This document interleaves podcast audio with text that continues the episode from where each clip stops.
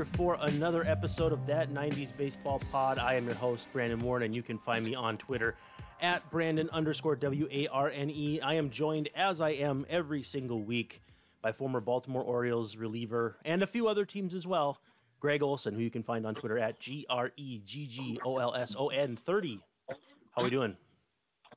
We're doing good. How about yourself? Good. Yeah, can't complain.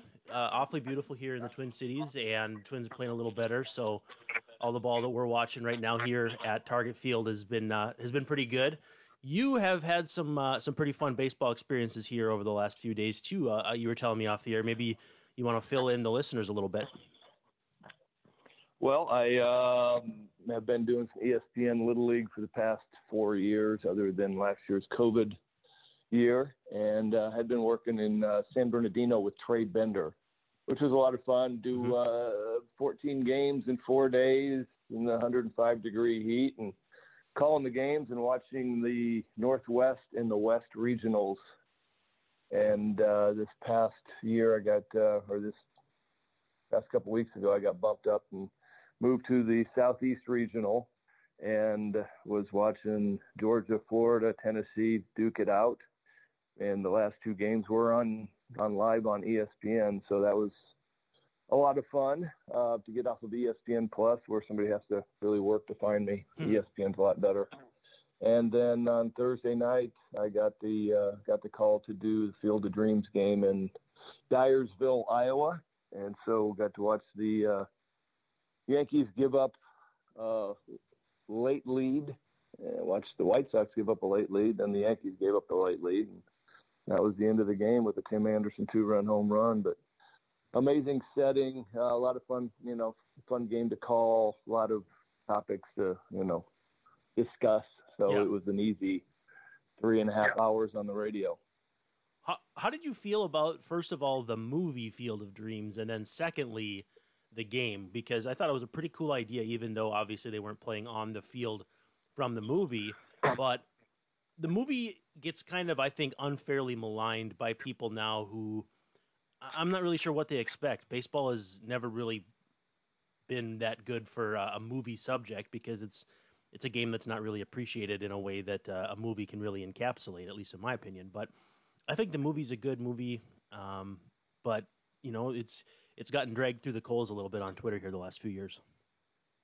I mean, really, I have not uh, haven't paid that much attention. I don't I don't understand why they would. It's a, uh, you know, obviously fictional story. Yeah. And you know, if you build it, he he will come, and you know, uh, just about, I guess, a father-son relationship and what it looks like, and then the the backdrop is you know, baseball over the years and what it's looked like. I don't, you know, I don't pretend to sit there and review movies and what they really mean and everything else, but it seemed like it was a pretty straightforward, pretty straightforward, you know, father son tale of this and baseball the uh, the sideline. I loved it. I really did. I thought it was a great movie. I got a, I have a really good relationship with my father. I grew up, you know, always playing catch and playing baseball, and I've I've done the same thing with my kids, and so the movie really resonates with me. And Kevin Costner's,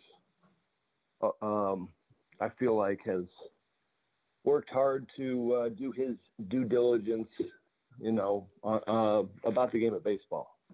You know, yeah. about uh, you know, Bull Durham came out my rookie year, or maybe the year before. Field of Dreams came out my rookie year and then he proceeded to, you know, I, I really enjoyed the movie for the love of the game, and uh, I'm trying to think of what uh, what other piece that he did. But Costner was around a little bit in Baltimore.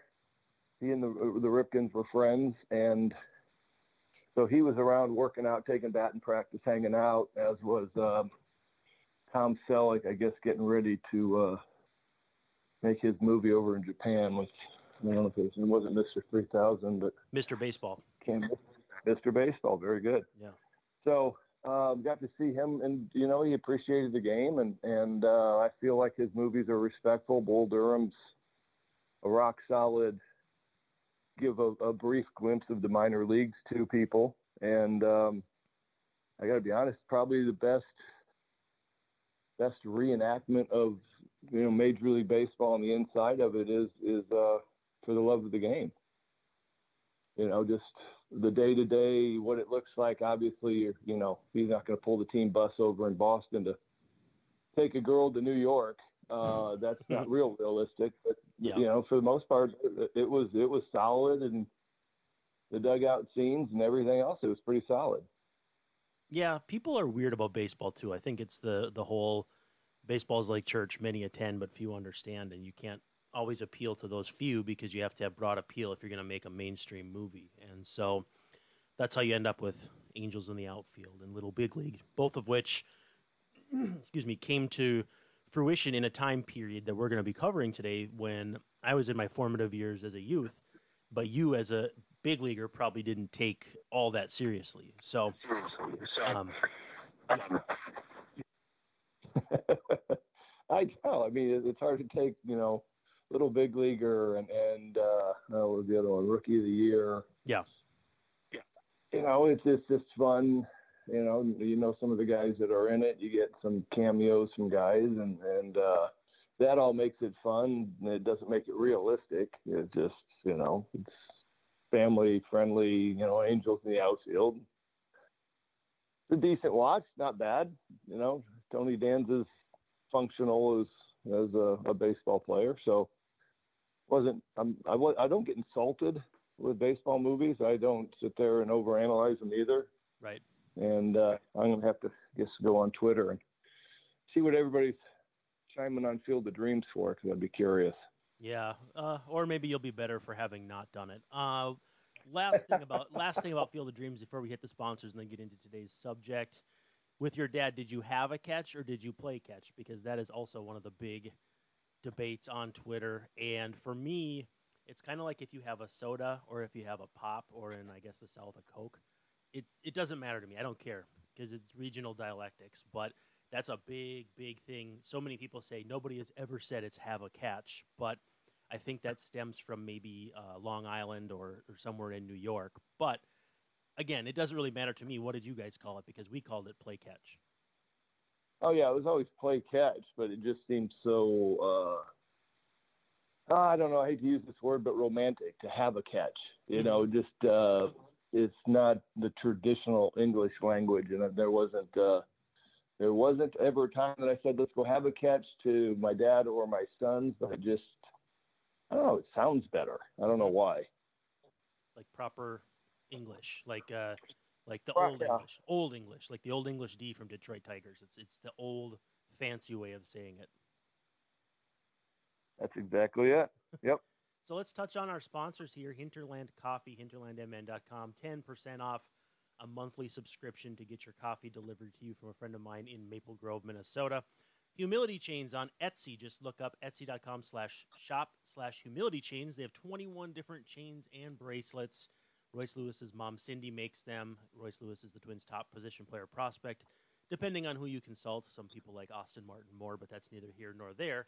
And then Three Star Sports Cards is in Little Canada and Bloomington and online at threestarsportscards.com. Sports cards, very big at this time, and I don't see any end in sight, which is kind of cool.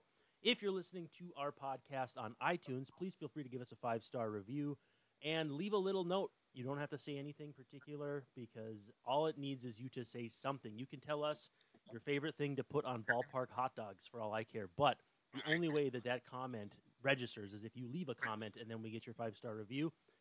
And every month, one of those five star reviews will be selected for a Gregg Olson autographed baseball. So, um, you know, we're gonna we're gonna do some fun giveaways. We're gonna do some fun stuff with Patreon as well, which I'll get to in just a second. But again, too, if you're not listening on iTunes, you can find us on Spotify, Libsyn, Google Play, Stitcher, pretty much anywhere you get your podcasts. Again, five star reviews on iTunes are very, very helpful. You can also check out our Patreon. We have three, five, ten, and twenty-five dollar tiers.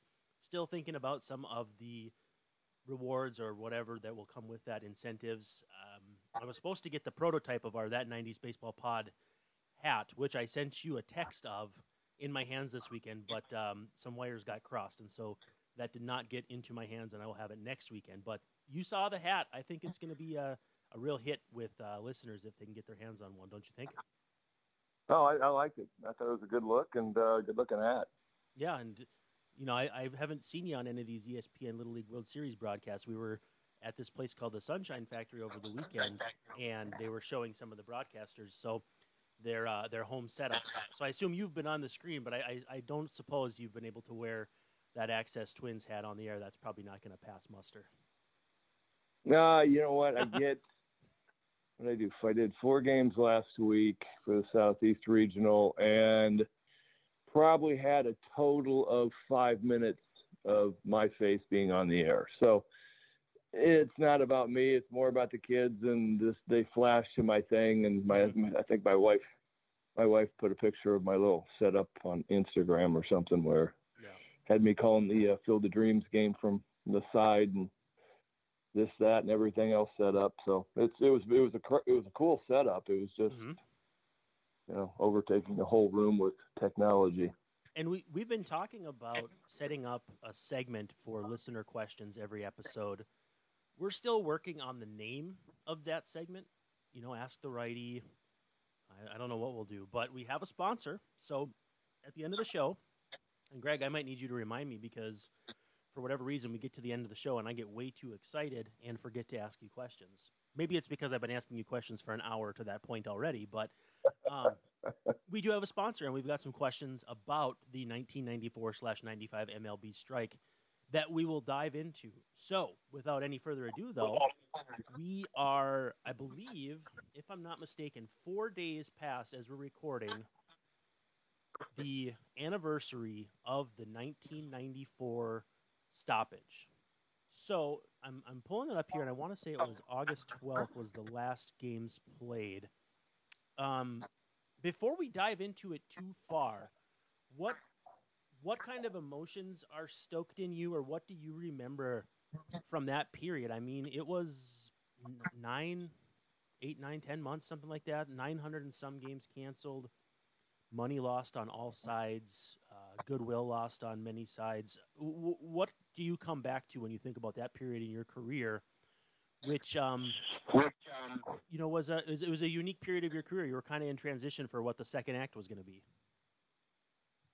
Yeah, it was. Um, well, it was shocking, and anybody that's been part of a union will know that you, you, you kind of stand and you're fighting for not just yourself, but you're fighting for the future of, you know, and the future players and the future of the game. And you're trying to make decisions not based necessarily just on now. So you run that through, and I was in the middle of my career at this point, but you're looking at, you know, the, the guys in the minor leagues and the, and the guys at the end of the career, and everybody uh, was unified in sacrificing you know what was about to happen for the good of, of staying away from basically it, and it came down to this was it, staying away from the salary cap.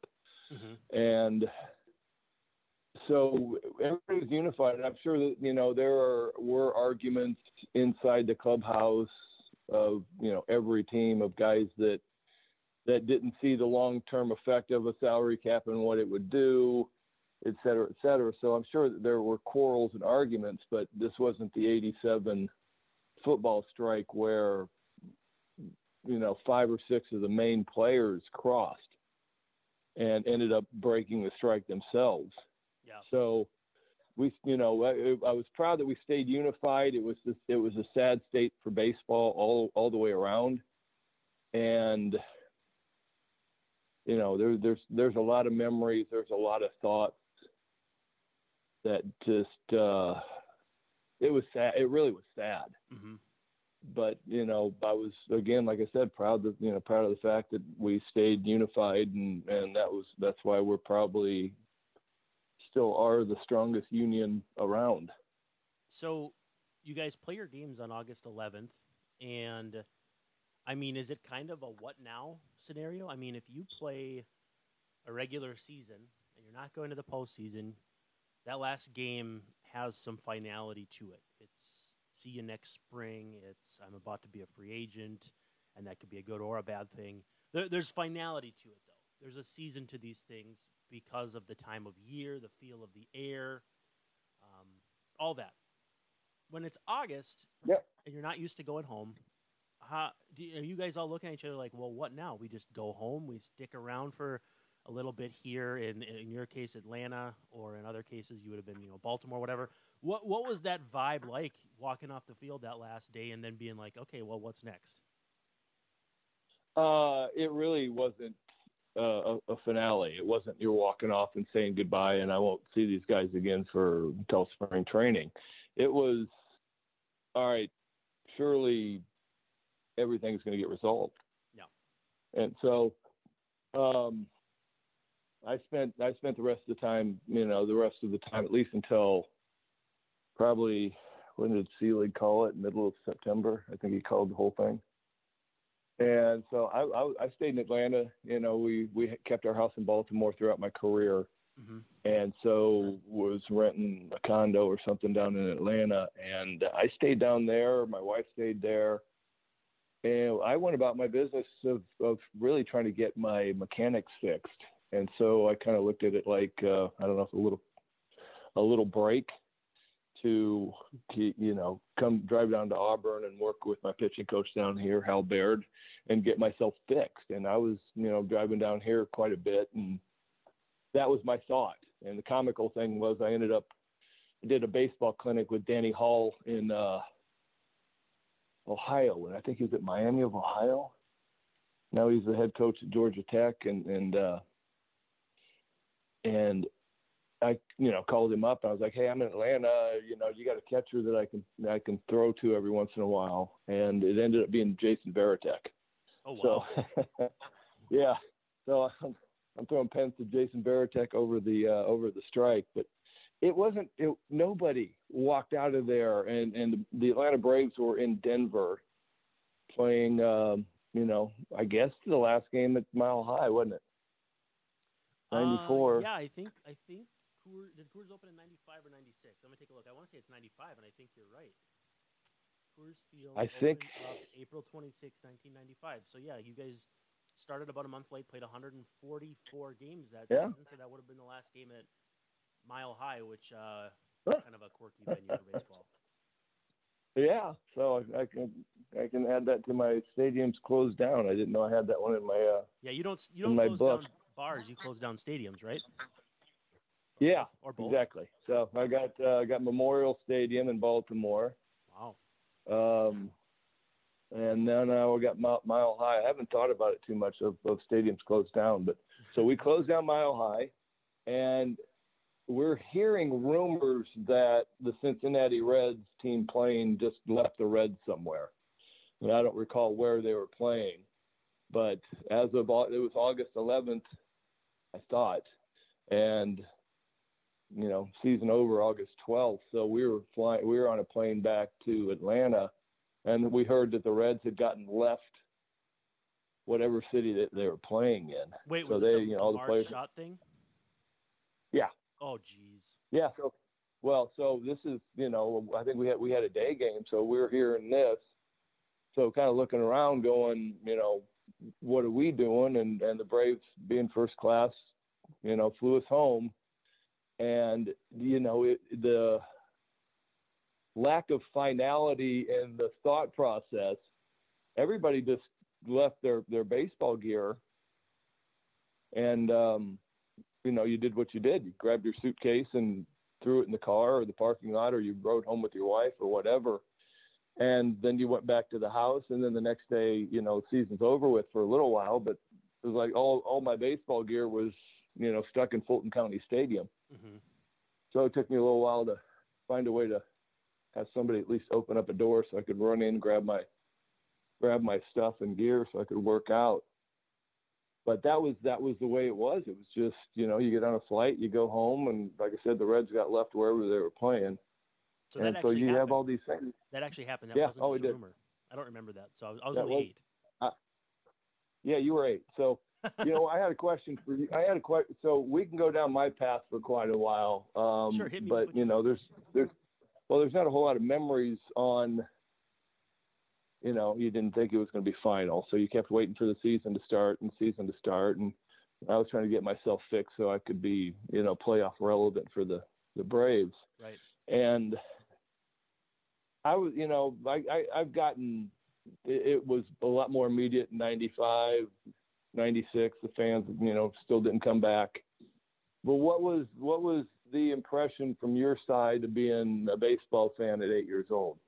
Well, I always say I picked the worst possible time to become a Twins fan because they won the World Series in '91, and then in '92 they uh, Eric Fox homered and basically ended their season.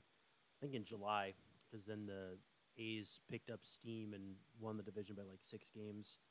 So for me, I started watching the Twins in 1993, which uh, you know that's pretty rough.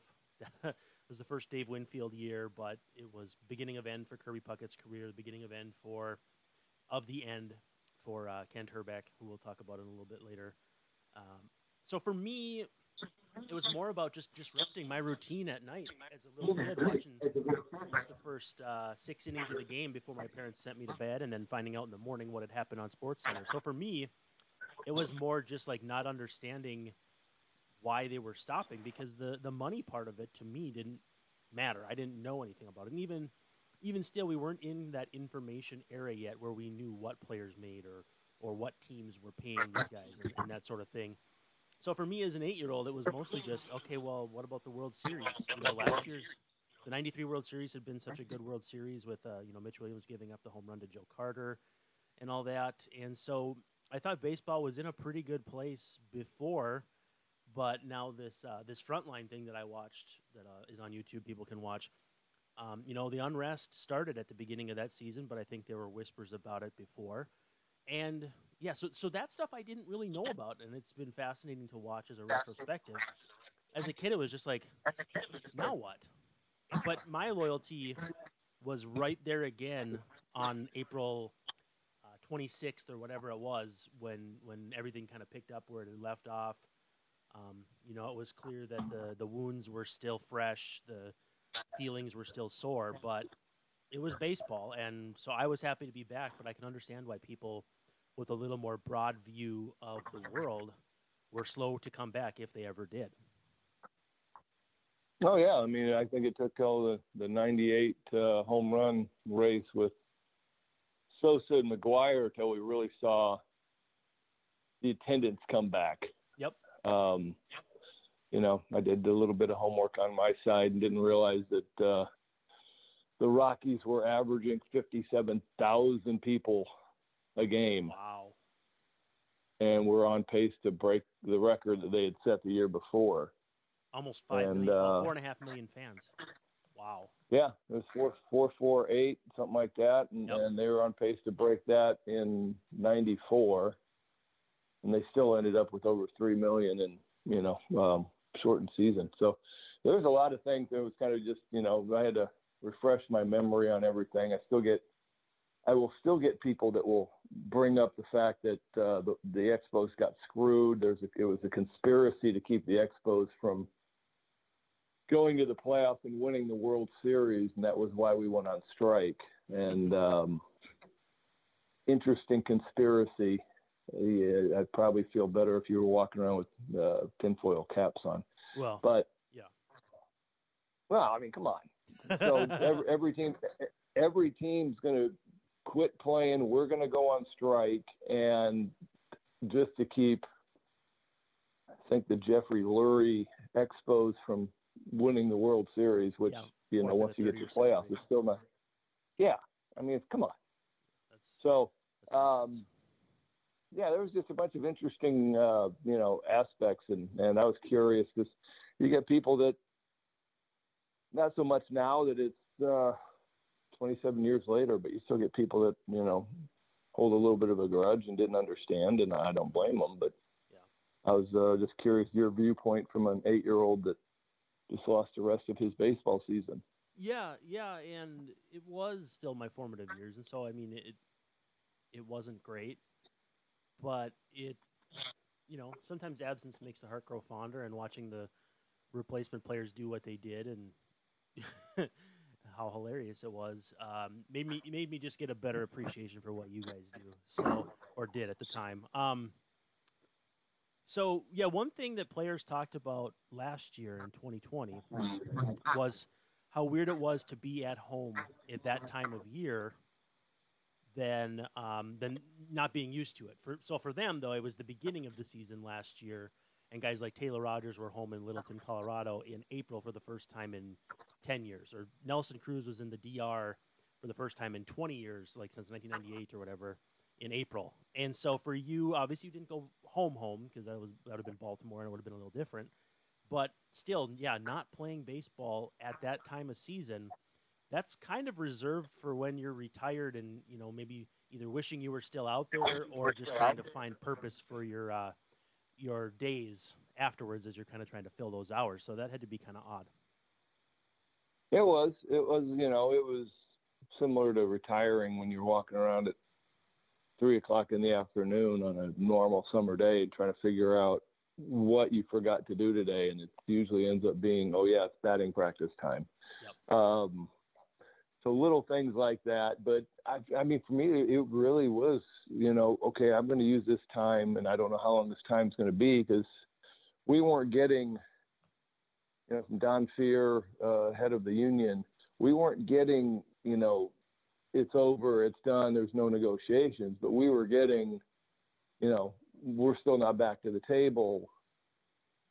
And so you're going, well, maybe, you know, they get back to the table in a week, get something settled, there was always hope, at least you know from my my my side. I was maybe I wasn't getting the getting the straight from the uh, union reps mouths, but um, there was always hope on my side that we would come back and play and do it that season and have the World Series and all would be right in the world. But you know, like I said, on September 14th or September 15th, something like that, and Bud Selig shut it down. And I think a lot, of, you know, a lot of the problem was that we didn't have a neutral, we didn't have a neutral commissioner at that time, you know. Right. right.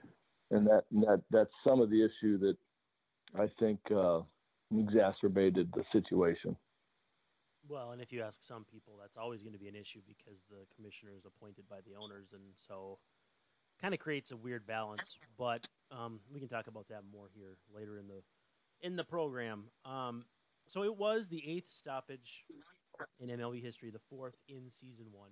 The the primary difference for the primary difference for was um, in '81 was in uh, middle of the season. In '85, it was very very brief. I want to say just a couple days. But uh, this one, this one was obviously kind of blew a hole in two seasons. Um, Oh, and the 90 lockout. There was a brief lockout in 90 that I didn't even know about. Um, it just, it, it to me, it, it's not surprising that this caused such an issue in terms of uh, fans coming back. But you, you still maintain that it wasn't until Selig pulled the plug in mid-September that you did completely lost hope that, that you guys could come back to the table, figure something out, and at least finish the season?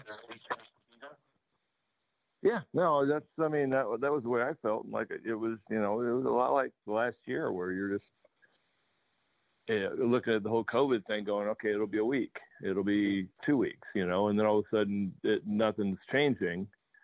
But you know, just put it in the perspective of last year, which is so recent in everybody's memory. How long did you actually think that the the, the COVID and the whole shutdown was going to last. And then I would have said, you know, all right, two two weeks, and you know, as they say, flatten the curve. And it was the same thing for me. It was like, okay, a week, two weeks, we'll get this thing settled, and we'll be back on the field. Do you do you think it was ever on the table to have some sort of provisional agreement and then revisit it in the off season and just finish off the season, even if it was say like a month missed, start it up again on uh, you know the last uh, um, like mid September, get a couple weeks in, and then go to the playoffs, or was that just never on the table? If it was on the table, I didn't know about it. I think yeah. um, I think the the main thing, the most important thing, was that all trust had been completely and utterly shattered between the 2 mm-hmm. So to sit there and say, yeah, you know what, we trust them to do this, and then we sign this till the end of the year. They make most of their money in the playoffs, so now we kind of lose our bargaining chip. Yeah. And so there, there was. Uh, I think all the all, all trust had been lost, and, and on both sides, they didn't trust us, we didn't trust them. They quit paying into the pension on August fifth, sixth, seventh, something like that. And that was always, you know, that was part of the previous um, negotiation. So once they did that, it was kind of like, all right, they're playing hardball. We've got to, you know, stick to our guns when we say that we're walking out on August 11th, and that's when we're doing it.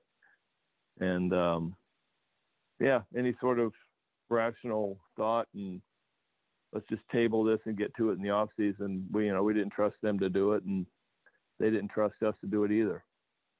Uh, on what basis could the uh, the owners cry poor in this sense? I mean, you know, obviously Selig was their liaison, and so he's going to act on their behalf. But um, it just seems to be arguing in bad faith to me, and so I just I don't you know, you got the collusion from a few years before, which um, I suppose wouldn't have affected you as a free agent, of course, but it would have been happening at or around the time your career was just getting going.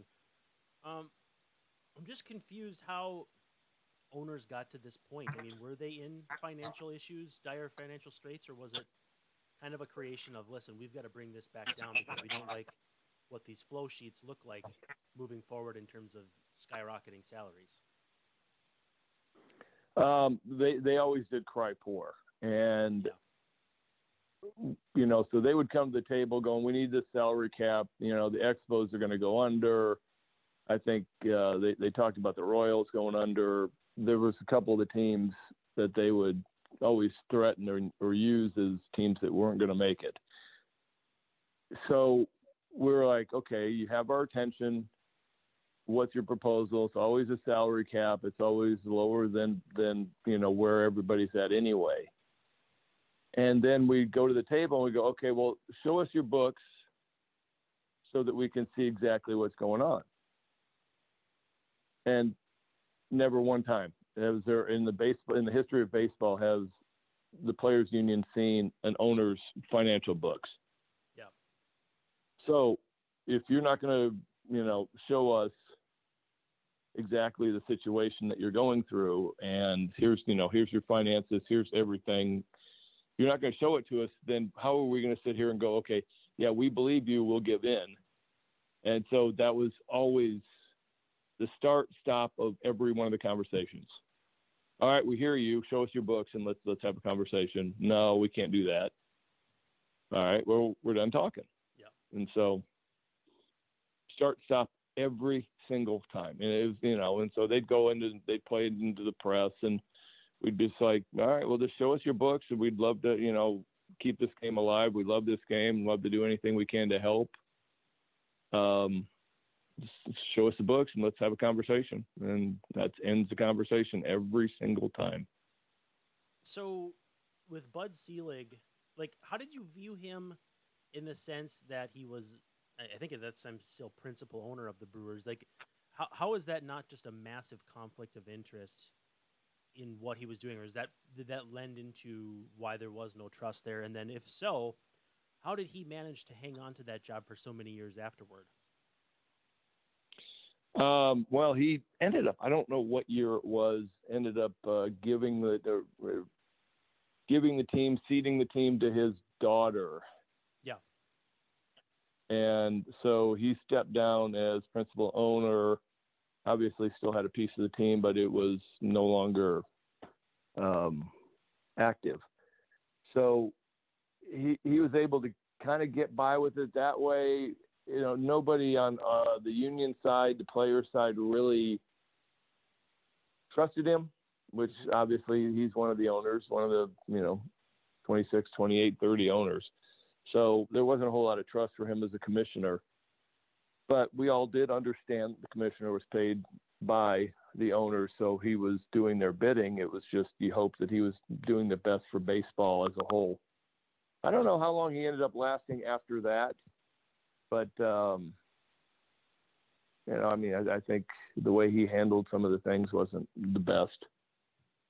So, so they wanted the salary cap, which I guess it's still an argument that kind of resonates today in the idea that it can keep teams more even. But it, what it ignores is, you know, growing revenues and players being entitled to that certain percentage of those revenues. Um, I, I just don't think it needs to be capped in the sense that the game, when healthy, should re- reinvest that money in those players. But to, I guess, what I've never understood about the salary cap cap argument is, you know, you're, you're still not going to make places that are undesirable to play more desirable. And you're, you're, you know, we have capped sports, even in a soft soft cap like the NBA, where there's super teams. Uh, I just I don't think the cap really fulfills the need that maybe the casual fan thinks it does in terms of making things fair because um, really all it does is just limit how much guys can make. It doesn't necessarily mean they're all going to want to go play um, in Detroit or in you know Kansas City in the middle of a sweltering summer when the team's 20 games under 500 if they have the choice. No, that's exactly it. It's it's more about it's more about uh, the owners wanted a salary cap so that the players union would cap their spending. Yep, that was it. It wasn't. It was in no way to make the game fair for the Royals and the Expos and the Marlins or whoever. Obviously, the Marlins weren't around, but it was it was strictly for them to cap their spending, and it was nothing to do with an equal playing field. I mean, when they forced Fay Vincent to resign in September '92, that's a pretty good indication that things are going to get worse before they get better, right? Well, the, the, there's uh, the players' union does all the bidding for the players, so they go out and they make the deal with Topps and all the poster companies and every piece of likeness of image throughout goes into the players' union fund. And then at the end of the year or the beginning of the next year, whatever, I, I don't recall exactly when it was, but in a healthy situation, we would get, you know, a disbursement of some of the funds. Mm-hmm. And as soon as the union starts recognizing that it's going to be a, a, a testy situation coming up for the next negotiation, all those funds stop. And so probably before Vincent got fired, you know, it might have been 91. I, I think that um, you know I was I was there for the the short lockage in 1990. Mm-hmm. You know all that we we weren't getting any of those funds dispersed, and then as soon as the you know we come back to play in 95, there's a decent disbursement of you know the the royalties from everything the union had negotiated. So I knew they knew we had meetings every spring training with here's the situation in 91, here it is in 92, 93. All the players knew that it was it was going to be ugly. Yeah. You just hope that you just hope that uh, you know we had done a good job of really not giving up our rights. And by that I mean is you know the salary cap. And so we had done a really good job of not losing any of these fights, but the owners would always come in wanting just a truckload of stuff for us to give in. And we're just, you know, I mean, for the most part, 94, I was just going, why can't we just keep the game the way it is? Yeah, you guys got caught colluding, and, and it actually did affect me because it affected free agent salaries, which you know it went down the list mm-hmm. Of where guys were getting squeezed. And so if a you know third year guy is third or fourth year guy is unable to get into arbitration and he gets squeezed a little bit, well, that affects me because I'm using him to as my number to negotiate. Trickle down. So, yeah, and so I mean, I had might have been 91, 92, 90, 91, 92, something like that, where I had a little bit of, you know, my agents went through and found, you know, found a little bit of collusion on other teams that affected me. Mm-hmm. So, you know, it trickled down, and but like I said, it, it we knew something was coming, and the the funds had quit coming and being dispersed from the union because it's it's going to be a holdout, and if they need to pay some people's bills and pay, you know, help help guys out during the strike, then that's what the funds were there for. I, I have to applaud you guys holding strong to your your you know banding together because sometimes those you know CBA and other sort of union negotiations can be difficult because above all in a major league career because of how short it can be you really do have to look out for um, you know yourself in the sense that you don't know when your last day in the big leagues is going to come. And so in some respects that's why too some people wonder if maybe the the MLB union doesn't look out too much for minor leaguers because they have to just keep the eye on their right now as opposed to the future of the game. I think so. I think it's good that you guys banded together, and I think it's good that you guys, um, you know, kept that together long enough to to get the whatever concessions you needed to at least get back on the field. Yeah, and I think you know they ended up coming off the salary cap, and and uh, I, I don't think we I don't think we benefited or gained on anything other than staying together and and, and almost you know doing the same deal that we went to the table with three years four years before in, in 1990 mm-hmm. you know it wasn't I, I don't think we got I don't think we got anything. I mean, 1990. I think the only the only difference I remember in 1989 and 90 was that I didn't have to have a roommate anymore. you know, in 1990, all of a sudden everybody had single rooms, and that was part of the negotiation. But it was like you, you, you go through, and there really isn't a whole bunch that the, the union has gained. It's more about just keeping the status quo, and and that's all we were saying was, look, this spin it around, we'll re-sign the same deal that we had from the last one.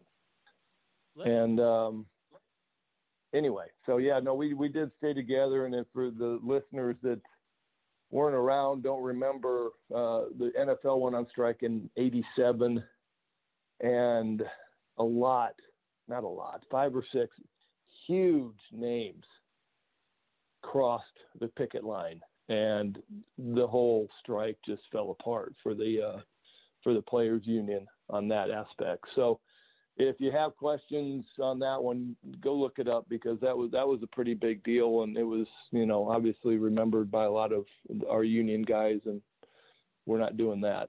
So go ahead, Brandon. What you got? Well, you spent the bulk of that season, I'm sure, looking up at the Expos in the standings, and you guys played in the same division. I have to ask you, um, you know, that's the season, one of the seasons I look back on with Larry Walker that tell me he's a Hall of Famer, even though he played in Colorado because he was just a monster even in Montreal. He was going to be a great player even before. I know guys like Dante Bichette and Andres Galarraga and uh, Vinny Castilla, maybe even Charlie Hayes kind of blew up when they went to Colorado, but but Larry Walker was going to be a stud. But when you think about that 1994 Expos team, um, you know, what do you think about? What do you remember from that season?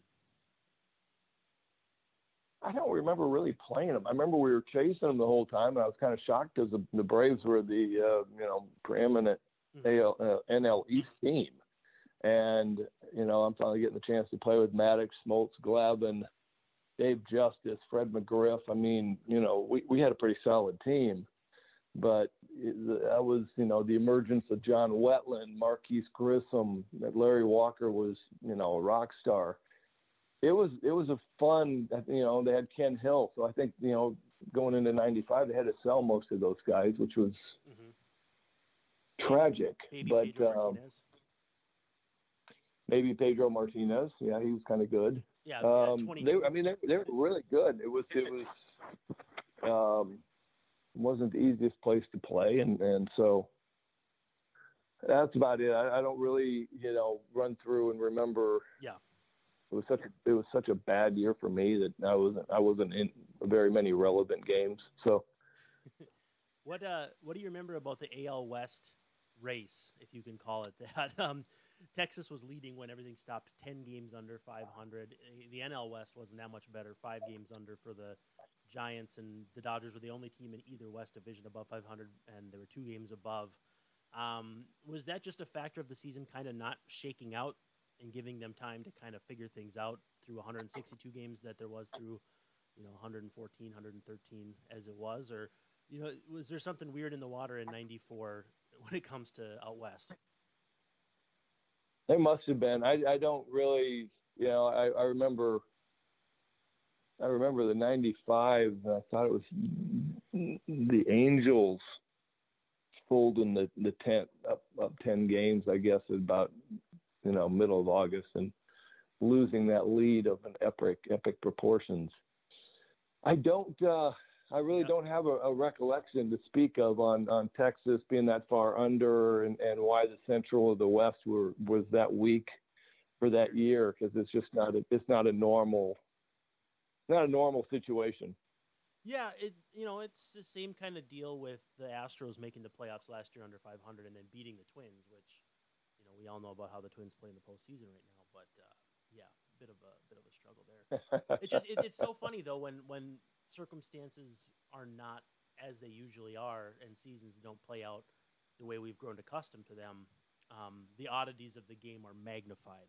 I think is is fair to say. Um, how how do you remember Donald Fehr? Uh, he's working with the NHL now, but I mean, you guys, for as little trust as you had in Bud Selig, was it the exact opposite with Fehr as he was working on uh, in your best interest and on your behalf? Yeah, no, he was. Um, like he bulldog. was solid. He was a bulldog for you guys. He was he was a bulldog, and he made you know made the calls and made the decisions that that ended up being you know right on for what we needed.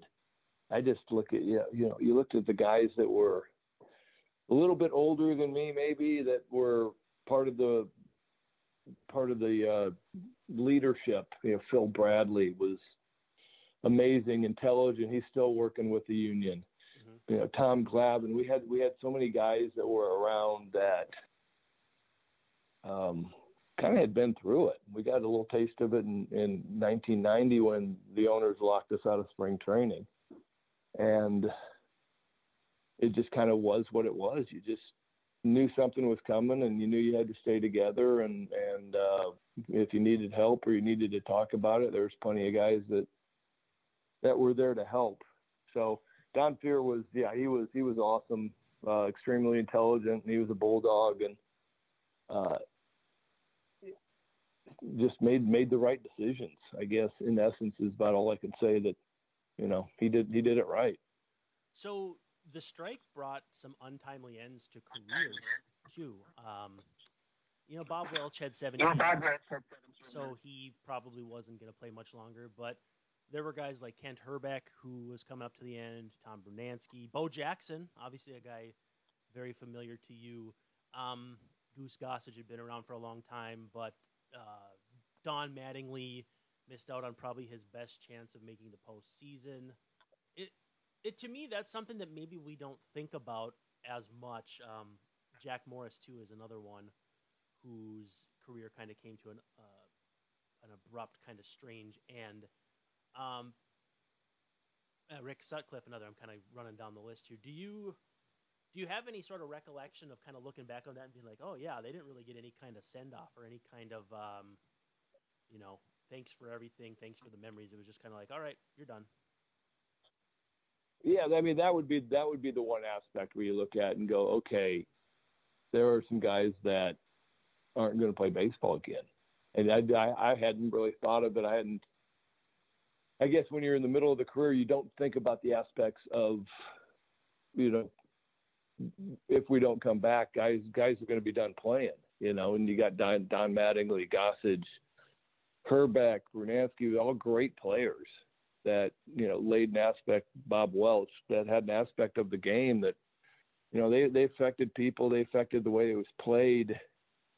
And I never really sat back and went, that's just a really, you know, hard way to end. It wasn't wasn't on anybody's terms other than the union and, and the ownership. And so nobody, there's only what one percent, if that, get to end the career the way they want to end it, mm-hmm. walk away and call a retirement. And most everybody's career ends one day somewhere, and you don't know when it's going to be or where it's going to be. And mine was in Anaheim, and threw an inning, and that was the last game that I played. So you just don't know when, where, and I think it's yeah, you can wax poetic about you know their careers ending, you know, at, at that time, but mm-hmm. they're going to end sometime, you know. Right. At what point did you know that 1995 starting on time was in jeopardy?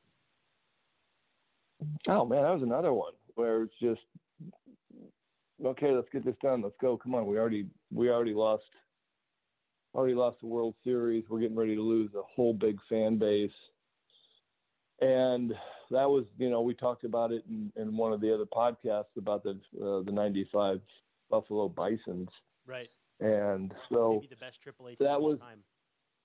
yeah that was my that was my hopefulness. I think that was a lot of people's hopefulness was that the season's going to start on time and i need to get signed somewhere before this glut of man 900 and some free agents hit the market. I'm I'm I'm not going to be I'm not going to be in line to to be anybody's top ten favorite. Mm-hmm. So um, I think that's why you saw a lot of the guys signing, and somewhat got some kickback from some guys that um, were going to be on major league rosters. Got some kickback about me signing, and and you know, and some other guys signing and going to spring training when everybody else was locked out. And it wasn't that we were crossing the picket line, it was just minor league baseball was still going on. Mm-hmm. And I was a minor leaguer. I was, you know, I signed a minor league deal. It made me a minor league baseball player. And so, yeah, you can kick me and, and say I should have held out, but that goes to, you know, sometimes you got to take care of yourself. And I knew that it was going to end at some point and there's going to be a thousand big league free agents all running to get signed somewhere and, and I was not going to be a priority. So you got to get to going. A pretty good trio of hitters signed in Japan. Um, Kevin Mitchell and Julio Franco played. He played even longer than you did, and uh, and Shane Mack. What what went into that? Was that part of that glut of free agents? Maybe more on the big league side, but knowing, listen, we got to do something to stay relevant here. Um, you know, Franco obviously came back and played a whole bunch. That was, in a lot of ways, the end of Shane Mack's effective big league career. He came back for a little while, I think, with Oakland, but didn't hang on all that long. Um, and you know, I think Mitchell put up big numbers over there too. But it's uh, that's a different angle too. What was that um, something guys talked about as far as oh they're going to Japan when they can still clearly hack it here? Because I think they all hit well in excess of 300 that season. You know what? I mean, to get over Japan, I, they can only take two Americans or two non-Japanese players mm-hmm. per their per their big league roster, and I think they get one, maybe two minor league Americans or foreign players. So it's not a it's not a big window of opportunity, and and it's a lot like me, you know, jumping and and and trying to get someplace to play. But they were coming off better seasons and obviously got paid a lot better than I did being in Buffalo. Yeah. So, you know, they had the aspect, and if you know you don't have families that, or your family doesn't mind picking up and going to Japan for a year, it's it's not a bad call, but it's it's the same thing as you know what all the Buffalo Bison's guys did, which is just jump the gun and you know the strike's gonna end at some point, and I got to be somewhere. So same thing. Yeah, I didn't realize that uh, all those guys had gone over there. I think Franco was about the only one that returned. Mm-hmm. Huh. Yeah, that's uh, but, uh, kind of wild. So, well, I, I'm I'm thinking about it now. Don't forget to uh, follow up to do our questions. Yeah. So, uh, yeah, there you go. Did did it ever feel like there was a a thought of Cal crossing the picket line to keep his streak alive. I know, he, I know, based on the way you've described him, that um, that probably wasn't the case. But um, you know, I had all these baseball magazines as a kid, and so they talked about it was like a, a player's poll. Would you hold it against him if he crossed the picket line to maintain the streak? And that was kind of when the replacement players were going on. Uh, was that was that a topic of discussion? Obviously, you weren't with Baltimore anymore. That part of your career had sailed. But um, was there any discussion around that, or was that just kind of an afterthought? That was really an afterthought. I don't I don't think he would have ever done it. Um, I, I seem to remember something about once we got into you know once we got into 1995 that any replacement games would be stricken from the record. Okay. So they did try. You know, I, I think the union was was going through the process of you know we got your back on this, and if they do play a game or two games, they'll be wiped out, and you know make sure it has never actually been played. Okay. Was at least a thought. I don't. I I I would be about 99.999% sure that Ripken wouldn't cross to do that. I don't see he's not that type of guy. That's that's kind of what I had gathered based on on how you described him. Um, just a couple more before we get into the questions. Uh, Ken Griffey Jr. was playing at a pace for uh, 58 home runs, so there would have been a chance he could have challenged the mark that existed at that time of 61. Matt Williams over on the National League side was setting things ablaze with 43 home runs through 112 games, which, based on my back of the napkin math, says he would have been probably right around or above 61 on a pace. Um, that home run race that we lost seems to have been picked up by the 1998 home run race that you earlier said kind of brought fans back. Have you ever thought of that parallel and, and what it kind of felt like to be cheated out of that home run race that we would have gotten to see in 1994? I um you know I, I don't I didn't realize that Griffey was was putting up those numbers. I did know Maddie was, and uh, well that comes yeah that was that was NL and AL. Yeah, and there were there was just aspects of of life that you look at, and, and most everybody gives me the you know the Expos would have went to the playoffs, and and uh, you know for me it would have been Matt Williams was chasing the home run record. So yeah, there's a couple of those aspects. It, it would have been a lot of fun, but I think it I, it was effectively replaced. You know, Sosa, Sosi McGwire equals Matt Williams and, and Ken Griffey Jr. Um, man, it was it was fun. '98 was fun to be anything but a pitcher. Well, and I suppose the race for home runs was a little different when they were playing in the same division, as opposed to pre-interleague Griffey and and and um, Matt Williams. There's no chance they're going to play unless it's the World Series. So it's a different dynamic. '98 also was the interleague era, so it would have been again a little bit different. But um, the, the numbers you see from that season are just astonishing. Is there any in your mind thought that those baseballs could have been different? I mean, we've seen it in different seasons, but I mean, two. I see three guys who slugged 700. I see Frank Thomas with an on base of 487. I mean, that's just astonishing numbers. Um, you know, it, it could be again things not correcting in 162 games. But part of me kind of wonders. I'm looking at the top of these leaderboards, like, oh, this is uh, maybe a little suspicious. I, you know, I don't know. I, they they say that the owners do that and they they tighten up the baseballs. And I've had I've had some people that I trust quite a bit handed me a baseball last year, and it's a lot different than it had been. It was the the seams were much tighter to the body of the ball, you know, in the old days. And, and I'm not saying I'm not saying I, I, I did it to you know to cheat. I just did it because you're sitting in a bullpen and you have a baseball and there's nothing else to do but to dig at the seams. Mm-hmm. And so you can dig it, you can dig at the seams a little bit to try to, you know, push them up and raise them so you get a little bit something more to pull on.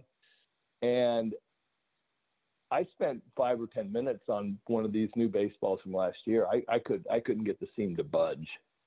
So I don't think uh, they're better made than they were. I think that they've tightened them down quite a bit, and, and home runs home runs sell. You know, everybody wants to see the long ball, or was that uh, great Braves commercial? Chicks dig the long ball. Yes, so they do.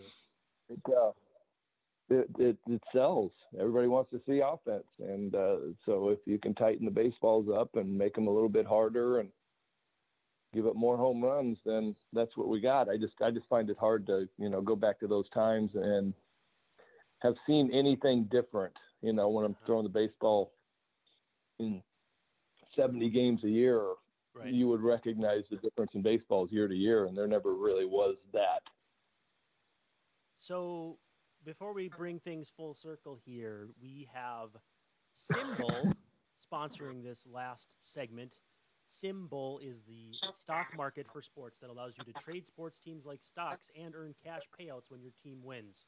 So, SimBull has blended sports and the stock market to offer you a new way to invest in and profit off your favorite teams without high fees or high losses of gambling.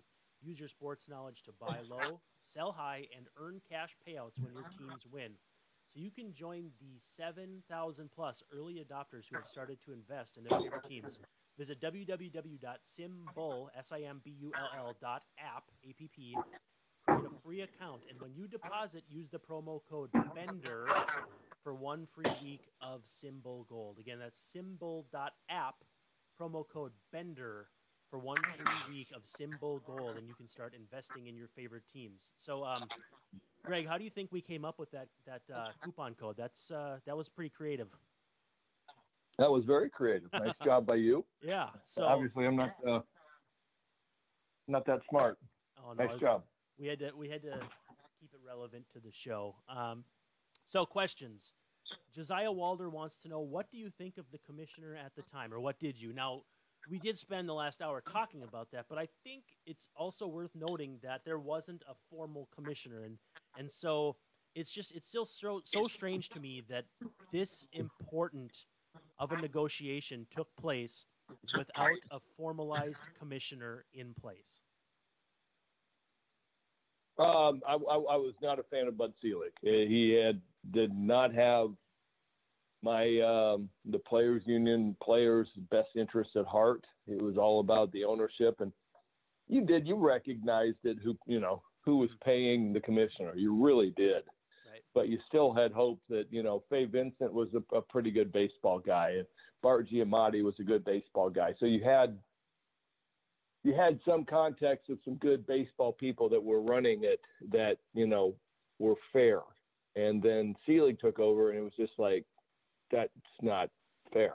We're not going to have we're not going to have a good negotiation, and we knew it. Did you get the sense that he could be replaced relatively quickly after the strike was um, resolved? If things didn't go the way that he wanted to, yeah, but he had a couple. He had a couple of the big owners on his side, and so you you, you kind of knew, and, and I'm not going to delve into who, what, where, sure. but you kind of knew that you know a couple of the big dog owners had his back, and it was going to have to go substantially wrong for him to be out. Cornell fan wants to know could it have been averted? And I'm going to kind of manipulate that a little bit. In your best estimation, what do you think would have been the easiest slash most effective way to avert what happened? I mean, open up the books, probably, right? Yeah, I mean, if they if they had ever opened up the books and said we seriously are in financial peril and we're going to lose the Expos and we might lose the Royals, and I'm just giving you examples of teams. If they would have said that and really had come to the table with here is our books, our real books, and here's the losses that we're sustaining with these salaries, and then we would have said, okay, what can we do? And if it's a one year, and I think that was some somewhat discussed was, okay, well let's while the numbers are down in 95, let's you know we'll give you some you know some leeway on some things, and um, it just there was such a lack of trust after the collusion. You know they had they had decided to try to to make their money and save their money by colluding together against free agents and, you know, there were guys that were free agents out there that was like they're getting no offers. I mean, it was just so poorly done to collude that it was so obvious. And um, so we just lost all trust in going, okay, you know what, we feel for you guys, we'll give you this. We they they lost all our trust, so we couldn't we couldn't even think that we would give them something for you know the end of '94 and go through 95 while the game gets back on its feet. And then in 96, they're going to negotiate in good faith. We knew that they wouldn't. So it became a hard, it became the hard scape of going, if we don't walk out when we're doing this, then we lose all credibility and, and we're going to lose this fight. So that's what it came down to. And I, I, like I said, I hated it. Yeah. We all hated it. So you guys were basically, I don't know. You can't even collude well. No, they got busted. You know, they got busted by the courts for colluding. So it, it was just, you know, I mean, it was like, come on. This is really obvious when guys like have a great year in '91 or '90, and and then all of a sudden are free agents and nobody makes a bid. Like, come on. You're like, yeah, yeah, no, come on. So that was uh, where that was at. Ali Siddiqui says the Expos were the most affected. Um, that's an, that's his opinion. I would say, yeah, I don't think it's that shocking or that much of a, a hot take to say that. Yeah, I mean, what we know of how things went for the next nearly a decade before they moved to Washington. Um, but again, too, I mean, does winning a World Series save that franchise? I I don't really know that I trust Jeffrey Loria to act in good faith either. So um, I think they were affected. I think the season affected them a lot, but I don't know if their trajectory as a franchise was affected that much. Well, that's the theory. It was that it did, but I don't know if you know, like you said, a world championship would would affect them staying and Jeffrey Loria leaving them there. I I, I have a hard time thinking it would. Mm-hmm. You know, it was it was a hard place to play in Olympic Stadium. There's games that we would play up there, and there's 2,000 people right. in a 85,000 person stadium. It's just depressing. That's a cavern. so I just don't think they they weren't going. To, yeah, they weren't going to draw fans, and and the World Championship might bring them some fans for a year, but I just didn't see it continuing. Dan Hartsung wants to know how many homers does a prime Griffey hit that season. Granted, you were more entrenched in the season that Matt Williams was having. In your opinion, I'll, I'll, change it up just a little bit. I hope Dan doesn't mind. Do you think either of those guys break the record if that season's played to its uh, intended finality? I don't know. I mean, I think they both got a shot. Griffey's got Griffey's got a little bit more to do, but you know, Matty was Matty was swinging about as good as anybody. I think they got a shot. It wasn't, you know, the baseballs weren't juiced. It wasn't like it was last year or two years ago where everybody's hitting home runs. But I wouldn't say both of those guys, you know, when in the middle of their career, in the middle of their career, I, I was saying both of them were Hall of Famers. And obviously Griffey got there, Matty has not, but you know they both had great careers, and it wouldn't have shocked me to see them making the run. I think you know more of a shock for me was Sosa. Yeah. In the in the grand scheme of somebody making a run at Maris. Yeah, you, you know, not a lot of plate discipline, kind of a free swinger, but with obvious physical gifts. Um, that's that's a good point. Max Riper wants to know, and I we pretty much covered this already. Um, would replacement player stats be accepted today? And you said they would have been stricken from the record and would have been just a. Well, we were trying. Okay. We, we were trying to get every if if they played one or two games, it was on the table that every every replacement game was to be stricken. Um, you know, those guys. I'll just kind of brief pathway. Those guys were not very popular, and um, I'm sure not. I I don't know how. I think somebody posted an article or did something. So there was, they were recognized in the clubhouses and they weren't very popular at all. And I've ended up playing with a couple of them the next year in '95 and and a couple more in '98 with Arizona. I mean, nice guys, and they were just trying to take care of their families. And uh, maybe 10 years pass and you kind of go, yeah, I get it. You got to take care of yourself and cross the line and get your, get your avenue of opportunity. But they were, uh, man, they were pariahs in the clubhouse for a little while. Mm-hmm. Um, Stephen Risotto wants to know, did the replacement players rise the spike of jealousy or were they viewed as jokes from the beginning? Now, what I think I'm talking about here is, and you kind of touched on it, um, that you guys never had viewed that as any sort of real threat like oh yeah they're really going to do this and it's really going to work right? Oh no. We knew it wasn't going to we knew that the baseball was going to be bad. Yeah. Um not bad, not not to the level. You know, if you, the the concept would be just go watch the movie Replacements with Keanu Reeves and go, okay, yeah, that would have been the difference between a real NFL team and the Replacements, which you know, there's some minor league guys, and there was a couple guys that were out of the game, and and there was, you know, it was some there's some good baseball players. It just at the level wasn't going to be, um, wasn't going to be a whole lot of fun to watch for everybody for 162 games. Mike D. So, well, Mike DiGiovanna, who um, is an LA Times staff writer, wrote a pretty good article about it back in 2019, uh, August 12th, incidentally enough. So, the 25th anniversary of um, the strike. I would say check that out. But yeah, he says that uh, the left-hander who works in the car detailing business zipped a fastball into the mitt of the Home Depot department manager, and with that, Angels 1995 spring training was in full swing. That's a pretty good sentence. pretty hilarious sentence. There it is. Yeah, that, that's pretty good. Yeah, no, I, I got to see a little bit of it. See, you know, the the replacements were working at the big field in Winter Haven, Florida for, for Cleveland while the minor league guys were in the minor league clubhouses across the street.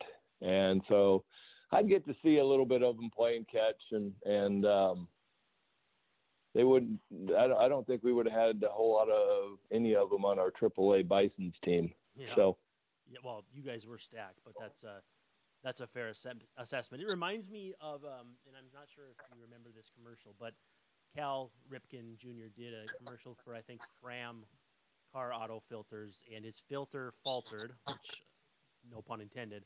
Um, and he missed a game, and some guy named Dan Bigelow had to step in for him to break the streak. And this Dan Bigelow was kind of a paunchy, big guy, and uh, I don't know. It just made me think of the replacement players in that same respect. It was just, it was not going to work in any way, shape, or form. Yeah, no, it wasn't. It wasn't. You know, like I said, I, I, I played with a couple of them that ended up staying in the big leagues, and you know, good for them. Good for them. They took their shot and and uh, were able to make something of it. But it wasn't. It wasn't a very pretty game when I got to see a little bit of it in uh, in Winter Haven, Florida.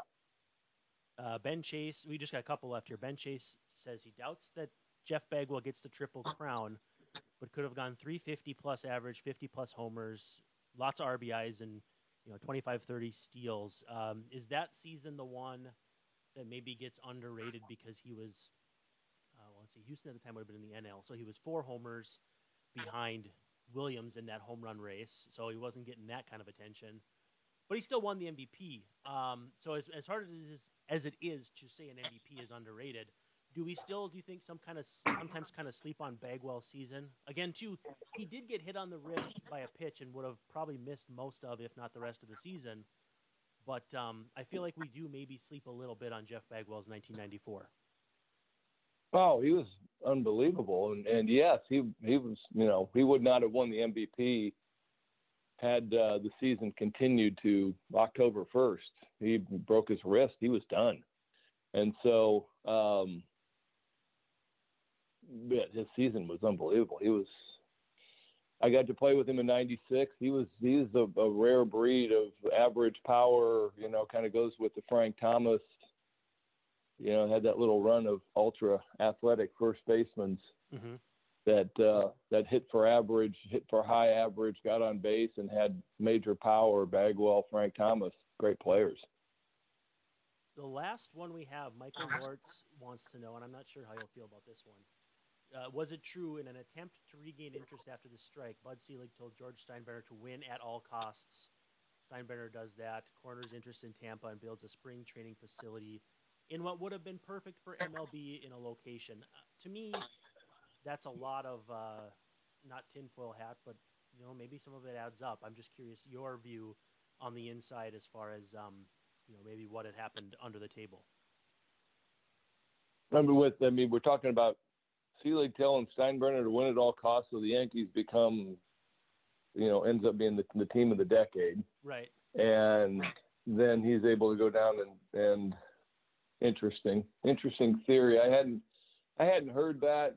Um, you know, you usually get privy to some sort of information and true or false one way or the other. I hadn't heard that one, but you know, the Yankees, thankfully, we were not real relevant for the beginning of my career. Yeah. And um, became extremely relevant 95, 6, 7, 8, 9 for the rest of the decade. So I don't know. I wouldn't be shocked, but it wasn't, you know, they had a whole bunch of homegrown guys. Yeah, they weren't going out and, and Posada.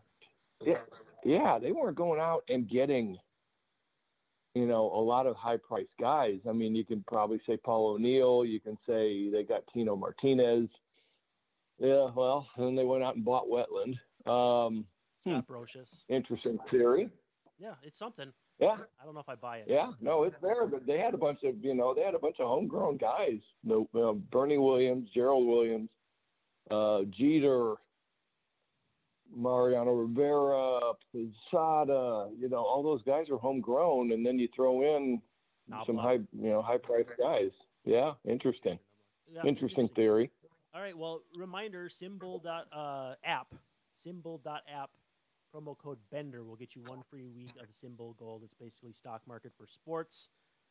Recommended reading and or watching on YouTube. It's 1993 Frontline: The Trouble with Baseball.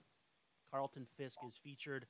Talks about his dealings with Jerry Reinsdorf. Definitely pertinent to what we're talking about here. Also, MLB 1994 strike colon replacement players provided comic relief farcical baseball from Mike DiGiovanna back in 2019. I would say people should definitely check those out. Gregg, I think there's a chance we might have to have a follow-up episode if there's meat on the bone that people want to hear from. So we'll uh, we'll consider that or maybe a Q&A next week. How does that sound? That sounds great. Yeah. So uh, again, great. thank you to everyone listening, everybody that subscribes on Patreon. Thanks to Hinterland Coffee, Humility Chains, Three Star Sports Cards. Again, give us a five star review on iTunes. And again, thank you so much for listening to that 90s baseball pod powered by Access Twins. See you next week.